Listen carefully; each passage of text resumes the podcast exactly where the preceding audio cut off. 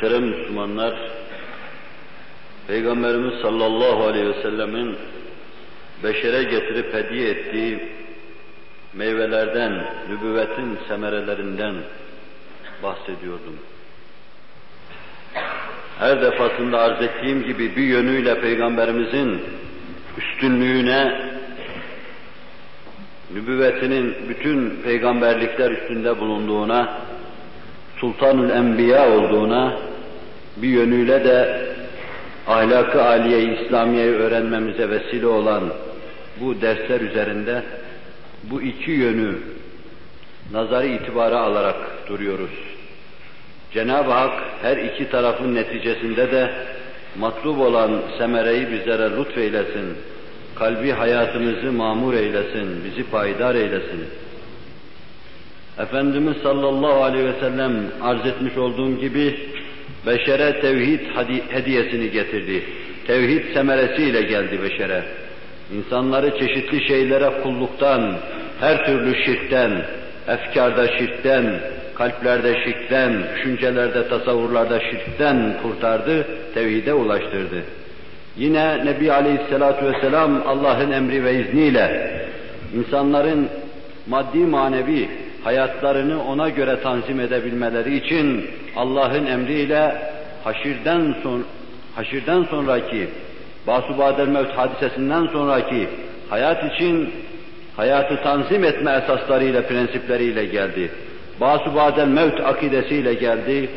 Bir yönüyle beşeri fenayı mutlaktan, yokluğa gitmekten ve bunun insanın içinde hasıl edeceği üzüntüden, teessürden kurtardı bir yönüyle serkeşlerin önüne geçti, bir yönüyle çocuklara ve ihtiyarlara huzur getirdi, saadet getirdi.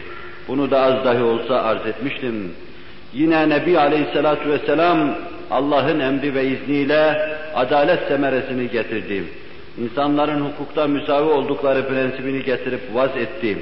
İnsanlar o sayede insanca yaşama durumunu gördüler, aşina oldular. Yine Nebi Aleyhisselatü Vesselam insanın kerim olduğu prensibiyle geldi. İnsan onun geleceği ana kadar sair camitlerden, hayvanlardan farkı olmayan bir varlık idi. Nebi Aleyhisselatü Vesselam sayesinde Allah'ın emri ve izniyle insan Allah'ın en mükerrem mahluku seviyesine yükseldi. Ahseni takvim durumunu ihraz etti. Göklerin ve yerin yaratılışının gayesi olduğu durumunu gösteriverdi. Nebi Aleyhisselatü Vesselam sayesinde. Ve yine Nebi Aleyhisselatü Vesselam her türlü sorumsuzluğa karşı, mesuliyetsizliğe karşı, serkeşliğe karşı mesuliyet hissi, mesuliyet mefhumuyla geldi. Herkes yaptığı cürümden mesul olabileceği hakikatini getirdi. Herkesin sevabı kendisine raci olacağı gibi, herkesin işleyeceği günah, kendisine kötü neticeler getireceği prensibiyle geldi Allah'ın emri ve izniyle. Bunlar beşerin içtimai hayatında, ailevi hayatında, şahsi hayatını tanzimde öyle müessir amillerdir ki, bunları düşünmeden, bunların mevcudiyetine inanmadan, salah içinde bir içtimai hayatın düşünülmesi mümkün değildir. Toplulukta huzurun düşünülmesi, ailede huzurun düşünülmesi ve ferdin huzur içinde yaşaması düşünülemez. Bunlar bunun kaideleridir. Nebi Aleyhisselatü Vesselam topyekün hayatı ayakta tutabilecek prensiplerle gelmiştir. Beşer şahsi hayatında neye ihtiyacı varsa bütün malzemeleri getirmiştir. Benim dimağıma şu anda şöyle bir şey geldi. İşte onun derdi vardır Nebi'nin dilinde. Kalbime şöyle bir şey hutur etti. Beşeri şöyle bir ihtiyaç arız oldu, ari ve tarih oldu. Onun dermanı vardır Nebi'nin dilinde sallallahu aleyhi ve sellem. Bunun gibi Aleyhissalatu vesselamın şu ana kadar arz etmeye çalıştığım semereleri, getirdiği meyveleri Allah'ın emri ve izniyle bize hem nübüvvetini göstermesi bakımından hem de bize Kur'an'ın âli ahlakını ders vermesi bakımından ehemmiyetini ifade ettiği gibi inşallah geriye kalan bir iki meyveyi arz ederken de aynı şeyleri Cenab-ı Hak gösterecek. Vacibül Vücut ve Tekaddes Hazretleri bizlere hakikate aşina eylesin. Şunu şurada hemen arz edeyim. En büyük, en parlak hakikatler çok defa makes bulamazsa istenildiği şekilde gönüllerde tesiri de görülemez. İnsanların karşısına bazen perdesiz, hainsiz, doğrudan doğruya Allah'tan emir alıp çıkıp hakikatları haykıran nebiler de zuhur etmiştir. Fakat yine nebilerin karşısında Firavunların, Hamanların, Ebu Cehillerin, Ütbelerin, Şeybelerin ayakta durduklarını, hakikata teslim olmadıklarını, büyük hakikat karşısında inkiyat etmediklerini, serfuru etmediklerini görürüz. Ki az alıcı olmak lazım. O bakımdan hakikatin parlaklığını kalplerimizde makes bulup bulmamasına göre değil de daha ziyade bu hakikat kalbimizde makes bulacaktı ama biz çeşitli arızalar ile malul, mariz, dertli, belalı, musibetli bir cemaatiz. Dışarıya çıktığımız zaman yaralanırız, içeriye girdiğimiz zaman yaralanırız. Her an kalbimizden, kafamızdan bir sürü yara alırız. Binlerce şüphe ve tereddüt içinde bocalayıp duran, yuvarlanıp duran bir cemaatin feyzi akdesten gelen nurlara, sırlara tam makes olması düşünülemez, tam istifadesi de düşünülemez. Bir de araya bu meseleleri Allahu Teala ve Tekaddes Hazretlerinden size intikal ediyor gibi parlaklığıyla, saffetiyle intikal ettirecek insanlar olmazsa, kendi gölgesini hakikatlara düşürecek insanlar size aktarırlarsa bunu, alıcının anteni pastı, vericinin anteni pastı, işte o kadar ses duyulacaktır. Bu noktayı nazardan, paslarımızı nazar itibara alarak hakikatin büyüklüğünü kavramaya çalışalım. Bizim paslı antenlerimize bu iş gelir bu kadar çarparsa, frekans ayarlanamadan, yani halkın seviyesi nazar itibarı alınamadan, ben ayrı frekanstan gönderiyorum, siz ayrı frekansta dinliyorsunuz. Veya ben genlik modülasyonla çalışıyorum, siz frekans modülasyonla almaya çalışıyorsunuz. Bir de böyle frekans uyumu olmazsa haliyle efkarı teşviş etmiş olacağız. Siz bütün bu bulanık seslerin, bulanık duyuşların, bulanık hissedişlerin verasında, bu zikzaklı anlatmaların verasında doğru yolun doğru ifadelerini kendi saf, temiz, dupduru hissiyatınızla anlamaya çalışın. Hakikati sizin zihinlerinize ve tertemiz kalplerinize havale ediyorum. Cenab-ı Hak hakikati almaya müsait tertemiz kalpler bizde yoksa şayet o kalpler ihsan eylesin, hakikati uzmaya makes kılsın bizleri. Bu derste de sadece yine onun lütfuna istinad ederek, lütfunu bizimle beraber etsin, basiretli ibadet hususunu arz etmeye çalışacağım. Nebiler Nebisi'nin getirdiği basiretli itaat, basiretli inkiyat, peygamber semeresi sallallahu aleyhi ve sellem. Sadece bu noktada beşer Hz. Muhammed Aleyhisselatü Vesselam'a baksa, ona karşı derinden derine her lahza, her saniye, her dakika öyle şükür hissedecektir ki Allah'a karşı, ona karşı öyle minnet hissedecektir ki bunu ölçecek, tartacak elimizde ne bir kantar ne de bir kıstas yoktur. İnsan el verir ki hissedebilsin bunu. Kur'an-ı Kerim ferman ediyor. Ya eyyühellezine amenu istecibu lillahi ve lirrasul İza da'akum lima yuhyikum. Hayata kavuşmanız, canlı olabilmeniz için, hayatiyetinizi devam ettirebilmeniz için, varlığınızı devam ettirebilmeniz için bir varlık davası vardır. Var olma davası vardır. İnsan canlı olmasıyla var olmaz. İnsan bir ağaç gibi yerinde camit durmasıyla var olmaz. İnsan hatta insan olmasıyla da var değildir. Bir yönüyle insan iradesiyle vardır. Bir yönüyle insan bir kısım şeylere karşı koymasıyla, kendi mahiyetine tuzak kurmuş şeylere baş kaldırmasıyla vardır. İnsan kendi iradesiyle, hüviyetiyle, kendi iç yapısıyla kendisini göstermedikten sonra insan olsa da ona var nazarıyla bakılamaz. Varlık esasen kendi hesabına bir kısım hareketleri olacaktır. Kendi hesabına bir yönü olacaktır, kendi hesabına bir hedefi olacaktır. Benim hesabıma hedefim olmadıktan sonra, ben ya itilip ya çekildikten sonra ben var değilim demektir. İnsan lokomotif olursa vardır, vagon olursa yoktur o insan. İnsan sürüklediği nispette vardır. İradesini en sert kayalara dahi dinlettiği zaman, Ferhat gibi deldiği zaman, suları akıttığı, çağlattığı zaman vardır.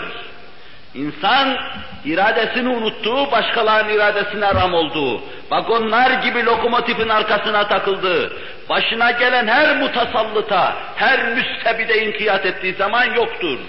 Bir rengi de yoktur, şekli de yoktur, iradesi de yoktur, kendine has bir havası da yoktur. Yok. İnsan iradesiyle, hayır benim bir hedefim vardır. Bu hedefe kendim, kendi düşüncelerim yoluyla yürürüm. Kendi değerlerim, kendi kıstaslarımla yürürüm derse, bu iradenin davasını kavramış demektir. Basiretli yola girmiş demektir. Bu bir anarşi, bir nizamsızlık değildir. Diyetli yaşama demektir. Nebiler Nebisi sallallahu aleyhi ve sellem insanı var eden, dirilten, mezarı müteharrik halinde olan insanlara hayat nefheden bu ruh ve bu şuurla gelmiştir.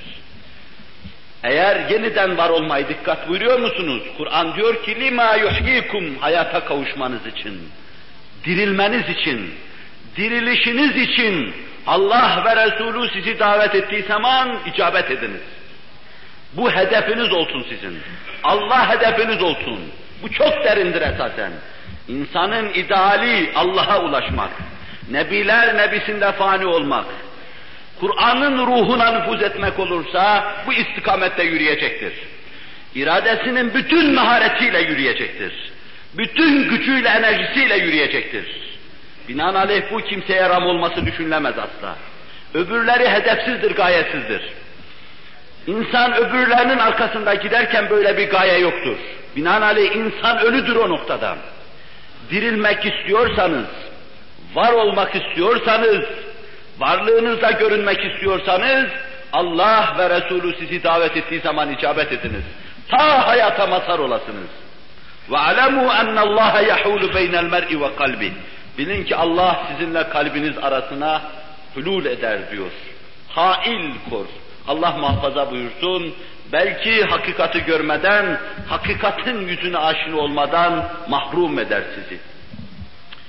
Bu bugünkü milletlerin alem İslam'ın halidir. Ben ayetten öyle anlıyorum. Kalpleriyle kendileri arasına bir hail girivermiştir.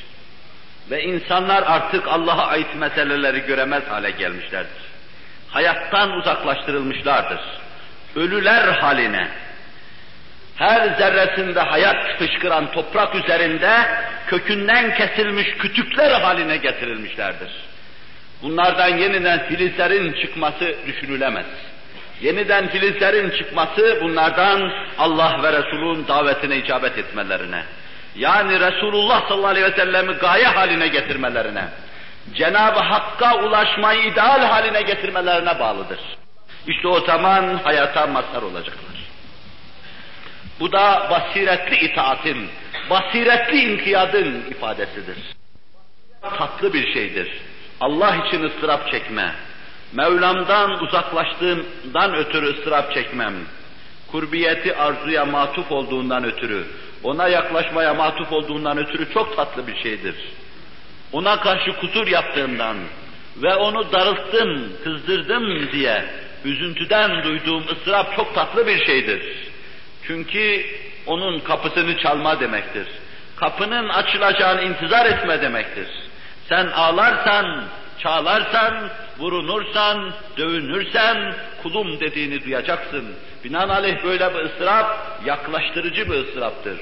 Ama bir ıstırap da var ki vazife yapılamamış, üzüntü duyulamamış, teessür duyulamamış, iş işten geçmiş, her şey bitmiş, defter kapanmış, hesap günü gelmiş. O gün bir ıstırap duyacaksın ama o ıstırabın faydası olmayacaktır. Faydalı mustariplerden olalım.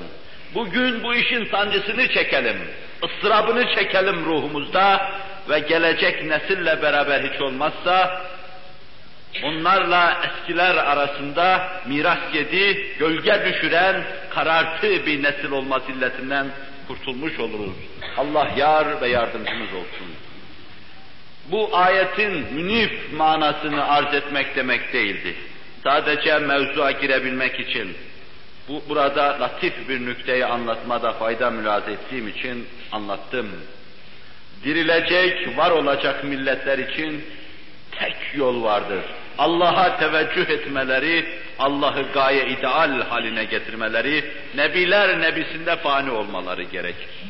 Buna basiretli itaat diyoruz. Nebiler nebisinin arkasındaki kimseler çok ciddi basirete sahip kimselerdi.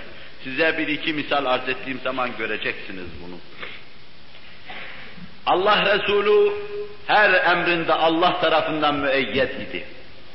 Cenab-ı Hak'tan gelmeyen bir şeyi söylerse iştihadı olarak söylerdi. Fakat icabında Allah'ın emri ve izniyle bundan dönerdi. Cenab-ı Hak'ta gelen, Cenab-ı Hak'tan gelen şeyler ise muhkemdi. Kimse bunları bozamaz, değiştiremez, ayrı bir hüviyet veremezdi. O gökleri ve yeri bilen, onun kalbini bilen, beşerin umumi durum ve ahvalini bilen Allah tarafından gelen bir emirdi. O daima bir elmas olarak kıymetini muhafaza ederdi. Bedir'e gittikleri zaman bütün mağazi kitapları yazıyor. Orada Hubab İbni Münzir vardı. Oraları çok iyi bilen bir sahabiydi. Belki sonradan dehalet edenlerden idi. Nebiler nebisi bir yerde ordugahını kurdu. Allah bir hikmet gösterecekti. İyi veya kötü bize öyle görünen bütün efal içinde Cenab-ı Hakk'ın nesçettiği büyük hikmetler vardır. Hatta bir zaman bir cemaatin başına musallat ettiği ehli dalaleti musallat etmesinde de çok ince hikmetler vardır. Ta bir millet yeniden silkinsin, e, yeniden kendi meselelerine bir saykıl, bir cila vursun, yeniden parlak olarak ortaya çıksın, zuhur etsin diye hikmetler vardır. Nebiler nebisini oraya konaklattı Allah Celle Celaluhu. Hubab İbni Münzir geldi dedi ki ey Allah'ın Resulü sen Cenab-ı Hak'tan emre istinaden iş yapıyorsun. Buraya askeri konaklatman senin şahsi kanaatin reyin midir yoksa Allah'ın emri midir? Dedi ki ben bir erkan-ı harp olarak öyle düşündüm.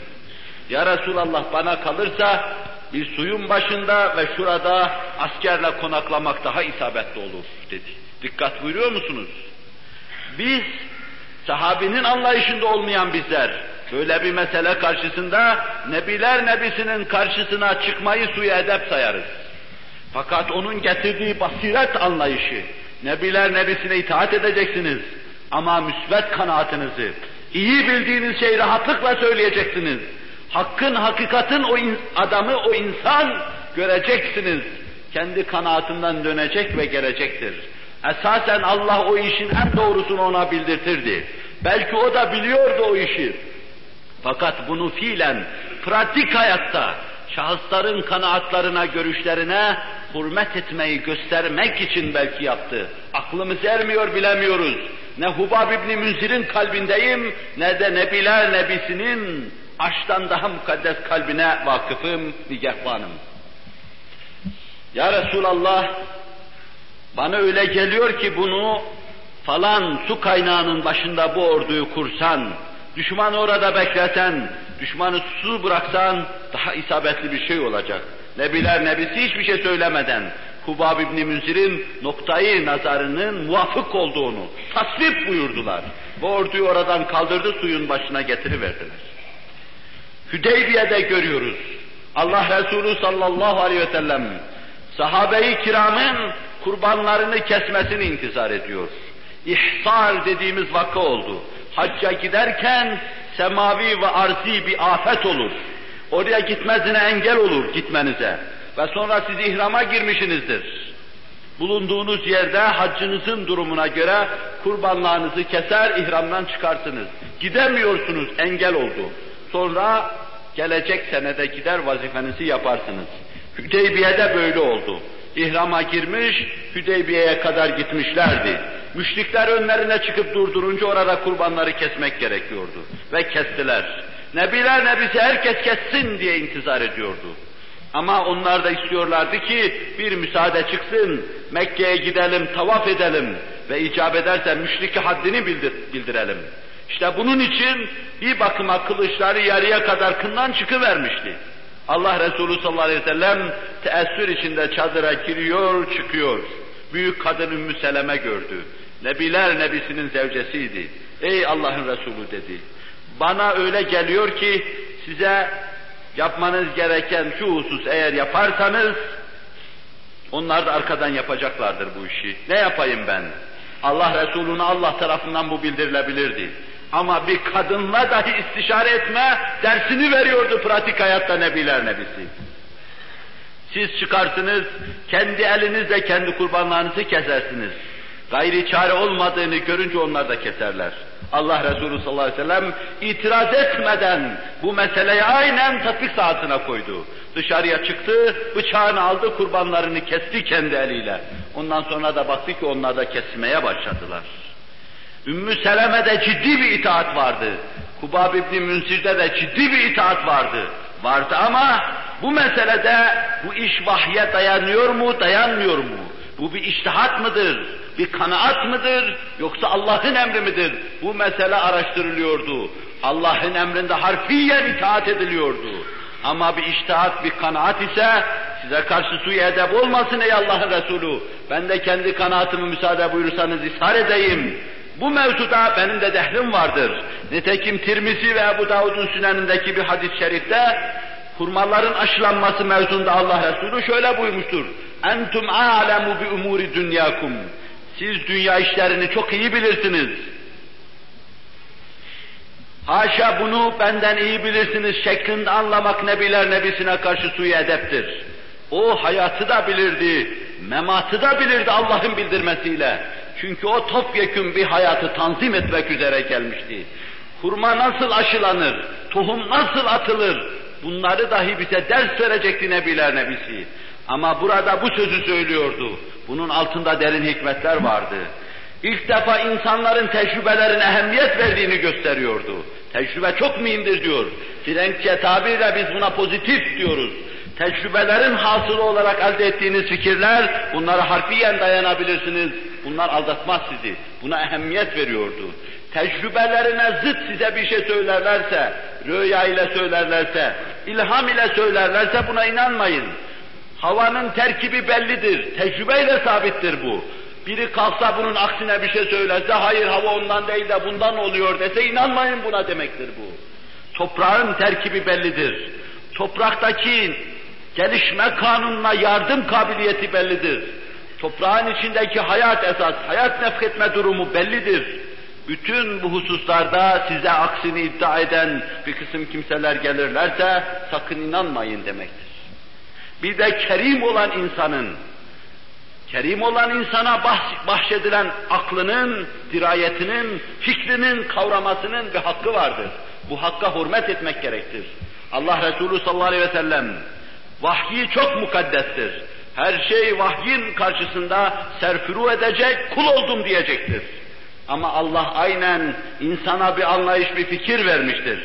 Nebiler nebisi o anlayış, o fikre de hürmet ediyor. Bize hürmeti öğretiyor. Hürmet, hürmet etmeyi öğretiyor. Siz de böyle yapın diyor. Bunun gibi Allah Resulü'nün davranışlarında insanın muhterem olması, insan fikrinin muhterem olması, insana ve fikrine değer verilmesi hususunu görüyoruz. İşte bir kadınla bir erkekle istişaresini size arz ederken de bunları esasen göstermeye çalıştım. Sahabide basiretli itaati görüyoruz. Hazreti Ömer radıyallahu anh hazretleri gibi dirayeti kıyaseti fevkalade bir insan. Verdiği kanunlarda çok defa yüzde yüz isabet eden bir insan. Hatta tevafukat-ı Ömeriye vardır. Buhari'de bunları üç tane sayıyor. Buhari saydığı hadisler daha evvel muhtemelen söylenmiş. Ona yakın tevafukat-ı Ömeriye vardır. Bunun manası şudur. Hz. Ömer Kur'an nazil olmadan evvel bir mevzuda kanaatini ishar ediyordu. Kur'an o istikamette geliyordu. Mesela Bedir esirleri mevzuunda, içki mevzuunda Hz. Ömer'in kanaati teyit edildi ayette. Bunlara tevafukat Ömeriye diyoruz. İsabetli karar verdi. Allah'ın hoşuna gidecek bir karardı. Demek levh-i mahfuzda da o karar öyle verilmiş ki, Allah öyle ifade buyurmuştur, geldi Ömer'i teyit etti. Bununla beraber bu nadide insan hutbe okurken bir şey atıyordu ortaya. Ben şu arazinin taksimi mevzunda böyle düşünüyorum. Bilal gibi Habeşistan'dan gelmiş siyahi, saçları kuru üzüm gibi kıvırcık bir insan. Yerinden fırlıyor şöyle diyordu. Ya Ömer, bunu sen kendi kanaatin olarak mı söylüyorsun? Yoksa Allah Resulü'nden mi duydun? Kanaatim olarak söylüyorum. Ben senin kanaatine uyma mecburiyetinde değilim diyordu. Emire itaat başka noktada olur. Dini emirlere gelince o fıkha bağlıdır.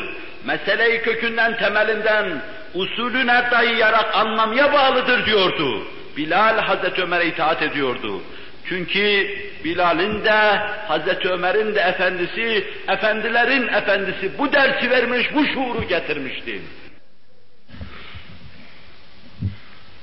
Allah Resulü sallallahu aleyhi ve sellem basiretli, şuurlu inkiyadı getirdi ve sahabi Allah'ın rıda ve rıdvan üzerlerine olsun.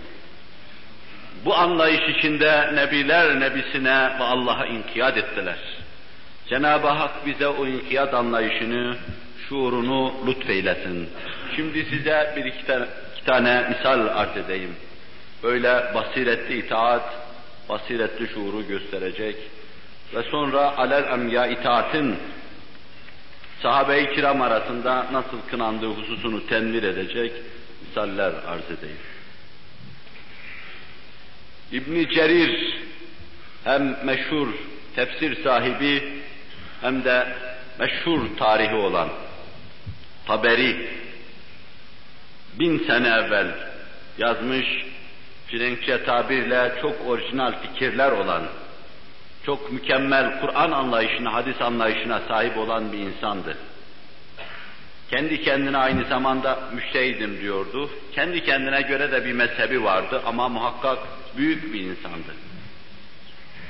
Tefsiri el an elimizde bütün kıymetiyle okunan nadide bir tefsirdir. İşte bu İbn Cerir naklediyor. لَاِنْ رَجَعْنَا اِلَى الْمَد۪ينَةِ لَيُخْرِجَنَّ الْاَعَزُّ مِنْهَا الْاَذَلِ ayetinin tefsirinde naklediyor bunu. Resul-i Ekrem aleyhissalatu vesselam bir seferden avdet buyuruyorlardı Medine'ye. Yolda muhacirlerle ansardan bazı kimseler arasında küçük bir çekişme oluverdi. Münafıklar bu küçük çekişmeyi hemen değerlendirdi, körükleyi verdiler. Derken Abdullah İbni Übey İbni Selul devreye girdi. O meseleyi körüklüyordu. Mekke'den geldiler, Medine'de barındırdık, himaye ettik. Şimdi gelen misafirler ev sahiplerini tehdit ediyorlar gibi uygunsuz, na seza, na beca sözler sarf etti. Bu gerçekten bir Müslümanı da daidar edecek, Nebiler Nebisi'nde daidar edecek bir sözdü, bir düşünceydi. Fitne yatıştırılmıştı ama Übey ibn Selul ayeti kerimenin ifade ettiği bu sözü söylemişti. Eğer Medine'ye dönersek aziz olan yani kendisini kastediyordu. Yahudiler zelil olan, aşağı olan muhacir Müslümanları Medine'den atacaktır, dışarı çıkaracaktır diyordu. Resul-i Ekrem de muhacirdi. Muhacirlerin adını saydığımız yerde başta Muhammed İbni Abdullah İbni Abdülmuttalib, Abdülmuttalib el-Muhaciri diyoruz. Resul-i Ekrem de muhacirdi. Resul-i Ekrem de Medine-i Münevvere'ye gelmişti. Oraya sığınmıştı. O da oranın halkı tarafından himaye görmüştü. İşin içinde aleyhissalatu vesselama karşı da aynı hakaret, aynı tehdit savrulmuştu. Medine'ye döndüğümüz zaman azizler zelilleri çıkaracaklardı. Bir sahabi bunu gelip haber vermişti aleyhissalatu vesselama. Çok sahabi çok şey yapacaktı. Eğer Hazreti Ömer'e müsaade edilseydi onu ikiye biçecekti kılıcıyla. Ama Allah Resulü camiye gelen, beraber cihada iştirak eden bu münafıka dokunmuyordu. Çünkü bugünün müsteşrikleri dahi işi kurcalayıp deştikleri gibi diyeceklerdi. Nebiler nebisi kendi ashabını öldürtüyor. Hoşuna gitmeyen kimseler camiye gelseler dahi öldürtüyor ama öldürtülecek insan da işte bu münafıktı. Nebiler nebisine haşa ve kella aşağı insan diyordu. Ebu Bekir'e, Ömer'e, Osman'a, Ali'ye Allah'a rıda ve rıdvanı binlerce üzerlerine olsun da insan diyordu. Oğlunu çağrı verdi. Hazreti Ömer'in bütün küplere binmesine rağmen Allah Resulü müsaade etmiyordu. Peygamber ashabını öldürtüyor dedirtmem ya Ömer diyordu. Oğlunu çağrı verdi. Nadide bir evladı vardı. Abdullah İbni, Abdullah İbni Übey İbni Selul. Babanın ne dediğini duydun mu oğlum dedi. O muvahhiddi, mümindi. Babanın ne dediğini duydun mu? Ne dedi ya Resulallah? لَاِنْ رَجَعْنَا اِلَى الْمَد۪ينَةِ لَيُخْرِجَنَّ الْاَعَزُّ مِنْهَا الْاَذَلِ Medine'ye dönersek, azizler zelilleri dışarıya çıkaracaklar. Kasem olsun ki bunları dışarıya atacağız diyor. Doğru ya Resulallah. Aziz zelili atacaktır. Aziz sensin, babam da zelildir diyordu. Sen onları temizleyeceksin. Ve müsaade edersen ya Resulallah başını kesip getireyim. Bütün sahabe-i kiram benim babama karşı hürmetimi bilirler. Babama karşı itaatim o derecededir ki ben onun yanında konuşmam, suyu hedef yaparım diye tir tir titrerim. Fakat ortaya nebiler nebisi girdiği zaman iş değişir tamamen. Müsaade edersen başını kesip getireyim. Hayır diyordu Allah Resulü sallallahu aleyhi ve sellem. Babasının Medine'ye girecek gediği tutuyordu, açığı tutuyordu. Babası yanına gelince baba seni Allah Resulü'nden emir ve müsaade gelmeden Medine binalarından birinin gölgesi altında barınmaya müsaade etmem. Kelleni keserim, sen Medine'de bir gölgeye giremezsin. Kim Medine'den dışarıya çıkacak, kim içeride kalacak bunu sana göstereceğim diyordu. Yâlel Hazreç İbni Yamne'uni diyordu. Oğlum beni kendi evime koymuyor diyordu. Bir peygambere haber verin. Allah Resulü'ne sallallahu aleyhi ve sellem haber gidiyordu. Abdullah müsaade et baban girsin. Babandır deniyordu. Nebiler nebisinden izin geldiği için bırakıyorum diyor eve bırakıyordu. Basiretli itaat. Nebiler nebisine sallallahu aleyhi ve sellem. Allah'a basiretli inkiyat vardı. Baba dahi olsa ortaya açık Allah'ın emri. Nebiler nebisinin emri girdiği zaman tamamen işin hüviyeti ve mahiyeti değişiyordu. Bu vadide başka bir misal arz edeyim. Çok arz edilmiş ve pek çoğunuzun okuduğu, duyduğu bir misaldir. Tebuk hadisesi olduğu zaman buna harp demiyorum çünkü harp olmadı. Nebiler nebisi takriben iki ay kadar bir müddet içinde Roma İmparatorluğu'na doğru bir sefer yaptı, manevra gibi bir şey. Bu Müslümanların Roma sınırlarında boy göstermesi demekti ve sonra döndü geriye geldi. Bir Temmuz-Ağustos ayıydı, sıcak bir mevsimdi. İşte bu hadiseye çok kimseler iştirak etmediler. Ama iştirak etmeyenlerin üçü müstesna hepsi münafıktı. Bütün müminler iştirak etmişti. Müminlerden üç kişi iştirak etmemişti. Buhari, Müslim naklediyor. Kâb ibn Malik, Hilal ibn Ümeyye, Mürare ibn Rabi veya Rabia. Bu üç zat ikisi yaşlı, ihtiyarca, biri de genç olmasına rağmen iştirak etmemişlerdi. Kâb kendisi nakleder bunu. Bu hem dili hem de kılıcı yaman işleyen bir insandı. Medineliydi. Uhud'da Nebiler Nebisi yaralanıp da hendeyin içinde ashabını beklerken ilk gören ve o gür sesiyle kükreyen, haykıran ashabın Nebiler Nebisi'nin başında toplanmasına yardım eden insandı. O Bedir'de bulunmamıştı, Uhud'da bulunmuştu. Ama Akabe'de Nebiler Nebisi'nin elini sıkmış, ona biat etmişti. Sözleri de o kadar keskindi. Söz söylediği zaman adam beyninden vurulmuş gibi olurdu. Kafirlerin içini daidar ederdi, deler geçerdi sözleri. Fakat her nasılsa Tebuk'e iştirak edememişti. Anlatırken mevsim tatlıydı, bağ bozumu zamanıydı. Böyle güzel bir mevsimde kıtlık da vardı. Bağdan ve bahçeden önce ayrılmak bana zor geldi. Ayrılır arkadan yetişirim dedim. Atımı matımı da hazırladım. Malzemeyi de hazırladım. Bugün giderim, yarın giderim derken gidemedim. Ve bir gün işittim Nebiler Nebisi dönüyor. İşte o zaman ne olduysa oldu. Nebiler Nebisiyle bir vakaya iştirak edememişti. Ve kendisi Allah Resulü'nü anlatırken der ki, ey Allah'ın Resulü, hiçbir vakada bu kadar hazırlanmamıştım. Hazırlandım her nasılsa işte gelemedim, çıkamadım. Herkes gidip yalan söylüyordu. Uydurma, mazeretler ortaya sürüyordu. Haşa nebiler nebisini kandıracaklarını zannediyorlardı. Halbuki o biliyordu. Allah bildiriyordu, o da biliyordu. Ben kendi kendime karar verdim. Geldiği zaman gideyim ve doğruyu söyleyeyim.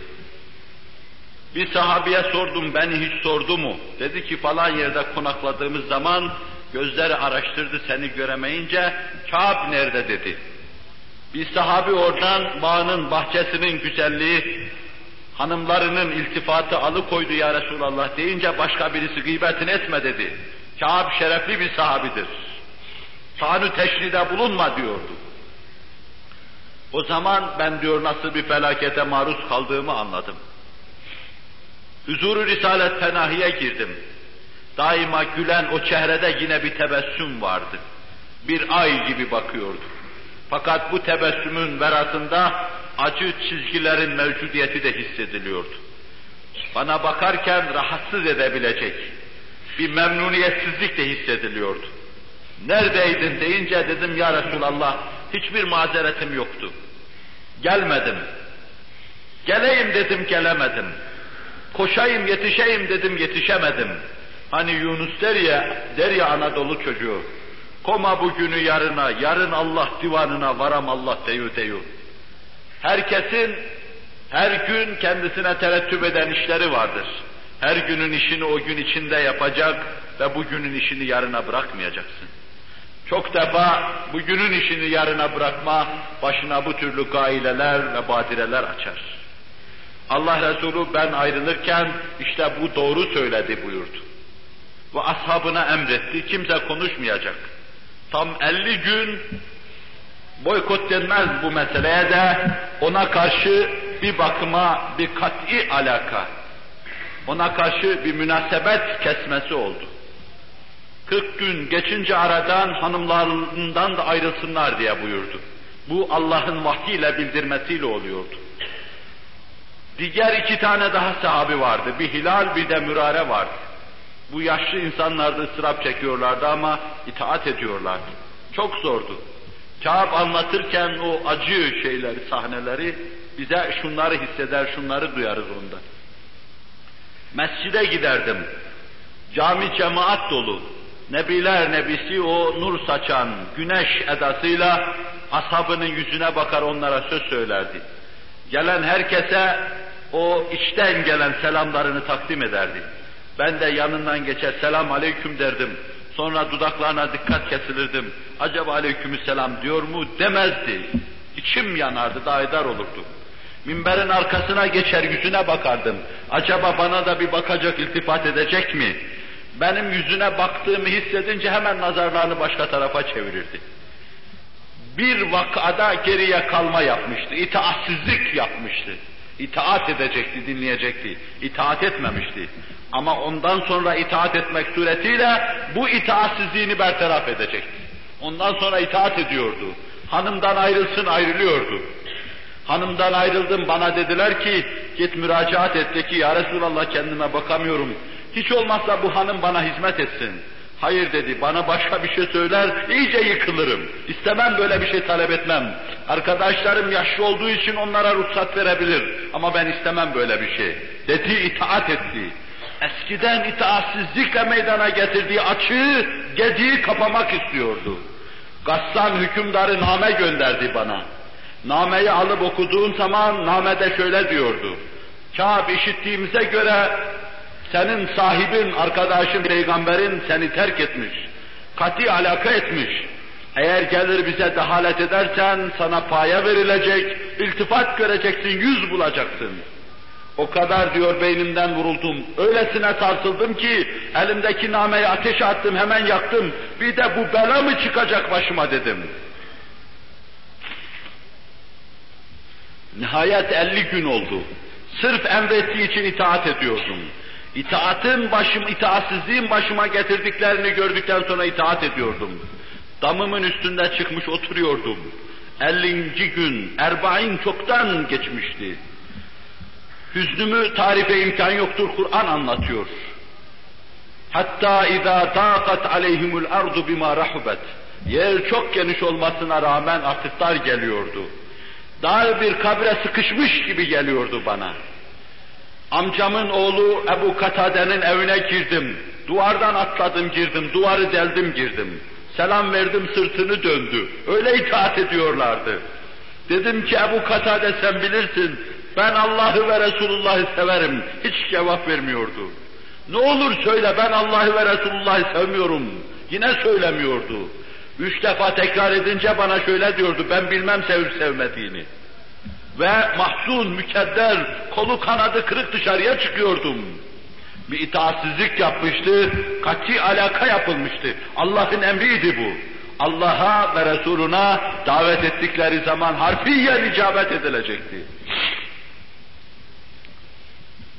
Üzüntü içinde, hüzün içinde intizar ediyordum. Tam Kur'an'ın anlattığı gibi. Gök üzerime inseydi o kadar ıstırap çekmezdim. Yer şak şak olsaydı beni yutsaydı o kadar mustarip olmazdım.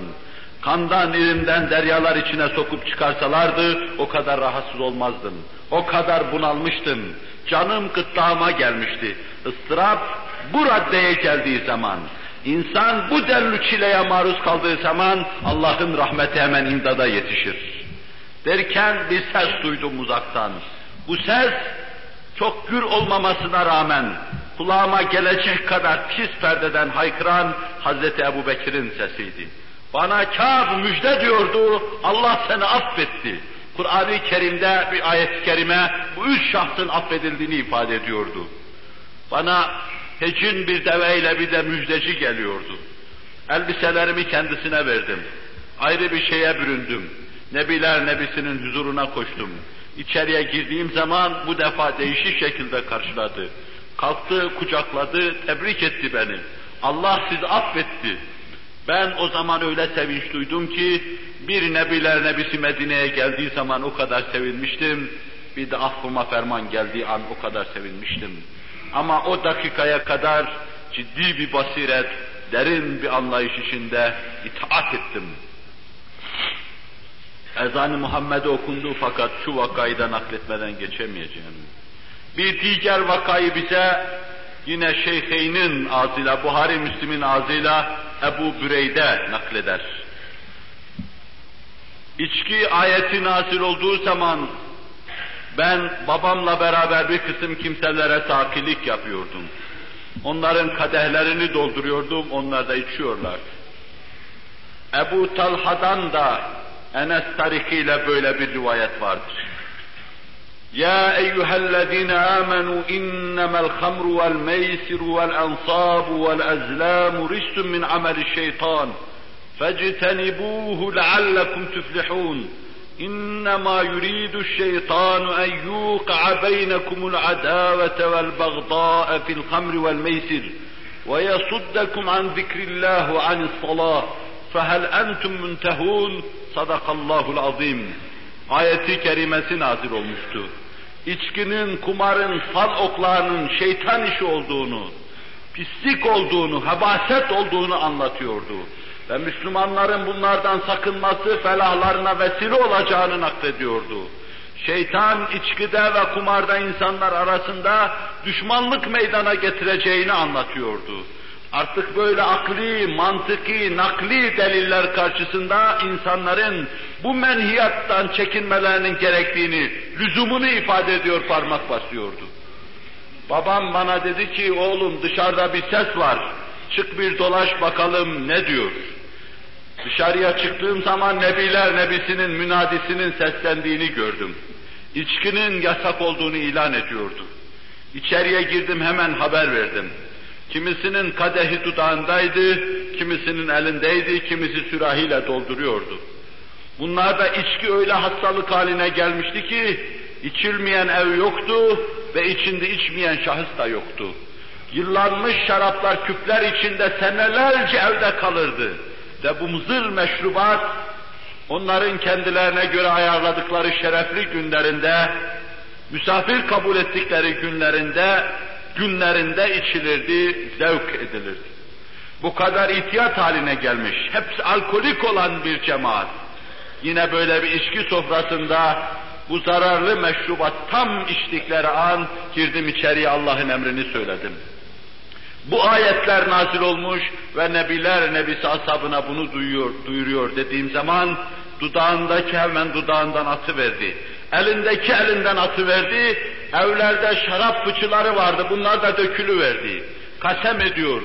Medine'nin sokaklarında günlerce şarap koktu ve şarap aktı. Herkes yıllanmış mahzenlerindeki şarapları çıkardı dışarıya döktü. Herkes bunları atarken Kur'an-ı Kerim fehel entum müntehun diyor. Artık vazgeçmiyor musunuz? Diyor ki hepsinin dudaklarından şunlar dökülüyordu. İnteheyna ya Rabbena, inteheyna ya Rabbena. Sen anlattıktan sonra vazgeçmeyiz mi? Vazgeçtik ya Rabbi. Bir daha bu kabaise, bu eracife dönmeyeceğiz ya Rabbi diyorlardı. Basiret içinde derin inkiyat. İnkiyat eden mümindir. İnkiyat etmeyen imandan ziyade dalalete küfre yakındır. Kimseye kafir demiyorum. İtaat eden mümindir basiret içinde. Allah'tan gelen her şeyi makul, mantıkı kabul eden ve mantığını onlara anlamaya sarf eden, aklını onlara anlamaya sarf eden insan basiretli insandır. İtaat eden insan Allah'a yakındır. İtaat eden insan şeytandan uzaktır. Bu mevzuda itaat ve inkiyadı terk eden insan imandan ziyade küfre yakındır. Allahu Teala ve Tekaddes Hazretleri o asrın insanlarına duyurduğu aynı hakaiki ilmi mantığı müsbet ilimlere dayalı 20. asrın insanlarına da duyuruyor. Hem ilmin zararlarını ortaya koyduktan sonra bir kısım menhiyattan çekinmelerini istiyor. İlim zararlarını ortaya koymuştur. Dinin yasak ettiği şeyleri, Diyanetin esas olarak benimsediği şeyleri, ilim faydalı olan şeylerin faydasını, zararlı olan şeylerin zararını ortaya koymuştur. Gerçekten bir mümin için ilmin laboratuvara getirip bir şeyin fayda ve zararını ortaya koyması bizi bağlamaz. Yapacağımız şeyler mevzunda sahip olamaz. Çekinmemiz gereken şeylerde de mani olamaz. Bununla beraber aklını, mantığını ilme bağlamış, laboratuvara bağlamış, pozitif esaslara bağlamış kimselerin dahi tatmin olabileceği neticeler, hasılalar, ilmin hasılaları meydandadır bugün. Bütün bunlardan sonra Kur'an-ı Kerim fehel entum müntehun diyor size. Bütün masiyetten, faiz yemekten, ihtikar yapmaktan, zina etmekten, füzuli işlere girmekten, içki içmekten, yalan söylemekten artık vazgeçmeniz gerekmez mi? Ki bunların zararı ortadadır. Dedikten sonra İnteheyna ya Rabbena, inteheyna ya Rabbena deme zamanı çoktan gelmiş geçmiştir ama Allahu Teala ve Tekaddes Hazretleri basiret ihsan eylesin, anlayış ihsan eylesin, tevfikini yar etsin. Diğer bir hususu burada arz edecektim. Vaktin müsaadesizliğiyle keseceğim bunu. Alel amya, körü körüne ittiba ve inkiyat değil, basiretle ittiba ve inkiyat hususunu iki misalle başta arz ettim. Tenvir etmeyi düşünüyordum ama burada kesme mecburiyeti hasıl oldu. Allah yar ve yardımcımız olsun. Önümüzdeki derste yine Mevla'nın lütfettiği nispette Nebiler Nebisi'nin bir iki semeresini arz etmeyi düşünüyorum. Cenab-ı Hak rızasına muvaffık kılsın. Anlatışım değil, anlatmayı düşündüğüm şeylerin kalbinizde makes bulmasını temin eylesin. Lillahi Teala'l-Fatiha.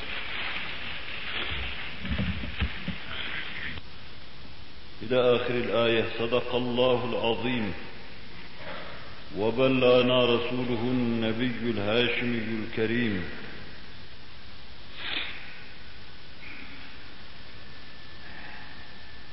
Muhterem Müslümanlar, amelin ruhu, özü, insan ne yaptığını bilerek yapmasıdır. Namaz kılarken ne yaptığını bilerek yapması, o yatıp kalkmayı namaz yapar. Ne yaptığını bilmeden askerde talim yapar gibi yatıp kalkma ise namaz olmadan çıkar o da talim olur. Ne yaptığını bilerek yatan bir insanın gece alıp verdiği solukları da ibadet olur. Sabaha kadar bütün teneffüsü tesbih gibi defterine kaydedilir. Eğer bir sabah namazını kılma niyetiyle yatmış ise, geceyi kalkıp ihya etme niyetiyle yatmış ise, gecenin her dakikası ibadet ve hasenat icra ediyor gibi defterine kaydedilir. Bağına bahçesine giderken düşüncesi, niyeti sağlam ise, ne yaptığını, hangi istikamette yaptığını biliyorsa, basireti var ise tek kelimeyle, o mevzuda attığı adımlar da bir bakıma cihada gidiyor gibi onun ibadet defterine kaydedilir. Cihada giderken, cihad adına söz söylerken, hakikatlara dellal olup onları neşrederken, ne yaptığını biliyorsa, sesi soluğu, terinin katreleri sayısınca Allah Celle Celaluhu, belki bunları onlara, yüzlere, binlere darp ederek, onun defterine hasenat yazar. O bakımdan iş yaparken ne yaptığını bilmek çok mühimdir. Yaptığı işten Mevla'nın hoşnut olup olmadığını bilmek çok mühimdir. Dini kıstaslara, şeriatın ölçülerine uyup uymadığını bilmek çok mühimdir. İşte Allah Resulü sallallahu aleyhi ve sellem şu iyidir, şu güzeldir, bu beşeridir, bu değildir, beşer tarafından ortaya konan yanlış kıstaslara karşı iyi iyi olarak, güzeli güzel olarak, kötüyü kötü olarak şeriatın kıstasları içinde getirmiş beşere takdim etmiş. Basiretli olan kimseler de bunu Nebiler Nebisinden işin geliş basiretine, geliş derinliğine, geliş, iş, geliş iştenliğine uygun olarak almış, yaşamış kimseler o gelişin gayes, gayesine uygun hareket etmişler ve dolayısıyla mesafe alıyorlar demektir. Mesafe alan güruhu salihine Allah bizler ilhak buyursun. Buhari Müslim'in bize naklettiği bir vakayı görüyoruz. Hazreti Ali naklediyor radıyallahu anh. Nebiler Nebisi İbni Hüzafe'yi bir cemaatin başına kumandan tayin etti, gönderdi ve gönderirken şöyle dedi. Kumandanınız budur, buna itaat edeceksiniz.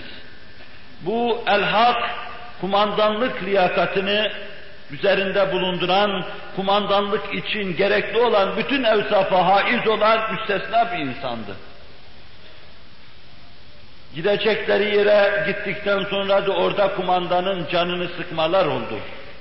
Bazen insanın canı, can sıkıcı şeylerin iradesi için, işin içinde olmasa bile sıkılır.